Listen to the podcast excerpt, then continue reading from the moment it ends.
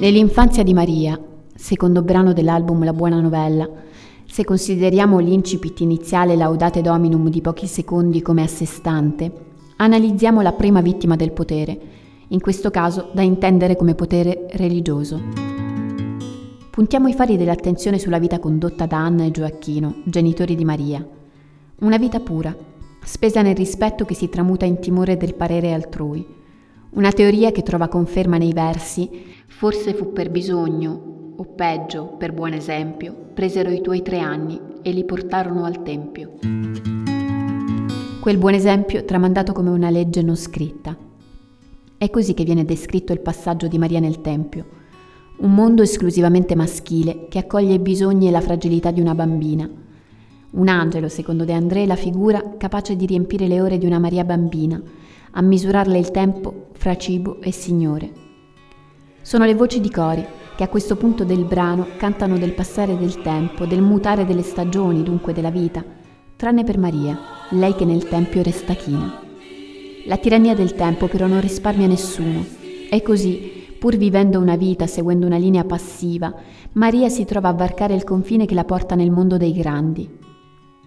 I suoi dodici anni e le sue prime mestruazioni le aprono le porte dell'età adulta ma le chiudono in modo definitivo quelle del Tempio.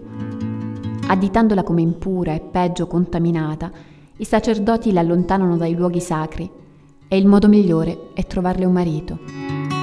Quello a cui si assiste è una sorta di asta pubblica, come recitano gli stessi Vangeli apocrifi da cui la buona novella è tratta, per dare un consorte a chi non lo voleva. Vengono dunque riuniti tutti gli uomini del paese, scapoli, ma anche vedovi, mentre del corpo di una vergine si fa lotteria. Di nuovo i cori, ancora queste voci sovrapposte in modo disordinato che descrivono cosa vedono gli occhi puntati su Maria, ormai prossima a diventare moglie. Versi che sembrano essere quasi un implicito invito a guardare le varie parti del corpo della ragazza, ormai priva di una propria personalità. La musica cambia, l'attenzione si sposta su Giuseppe. Il destino sgarbato ha scelto lui. Reduce del passato, falegname per forza, padre per professione.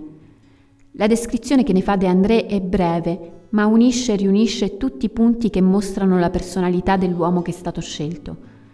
È in particolare il verso, una figlia di più senza alcuna ragione, quello che marca con l'inchiostro indelebile la differenza di età tra i due, pensando più facilmente ad una paternità piuttosto che ad un'unione coniugale. La strofa successiva rafforza i sentimenti di Giuseppe, descrivendolo addirittura stanco di essere stanco, ma comunque accanto a quel destino che qualcuno ha riservato per lui. Gli ultimi versi sono recitati come il finale di una qualsiasi storia che si rispetti, ma che non sempre incontra il finale che immaginiamo.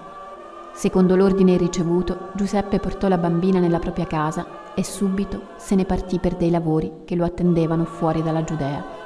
Rimase lontano quattro anni.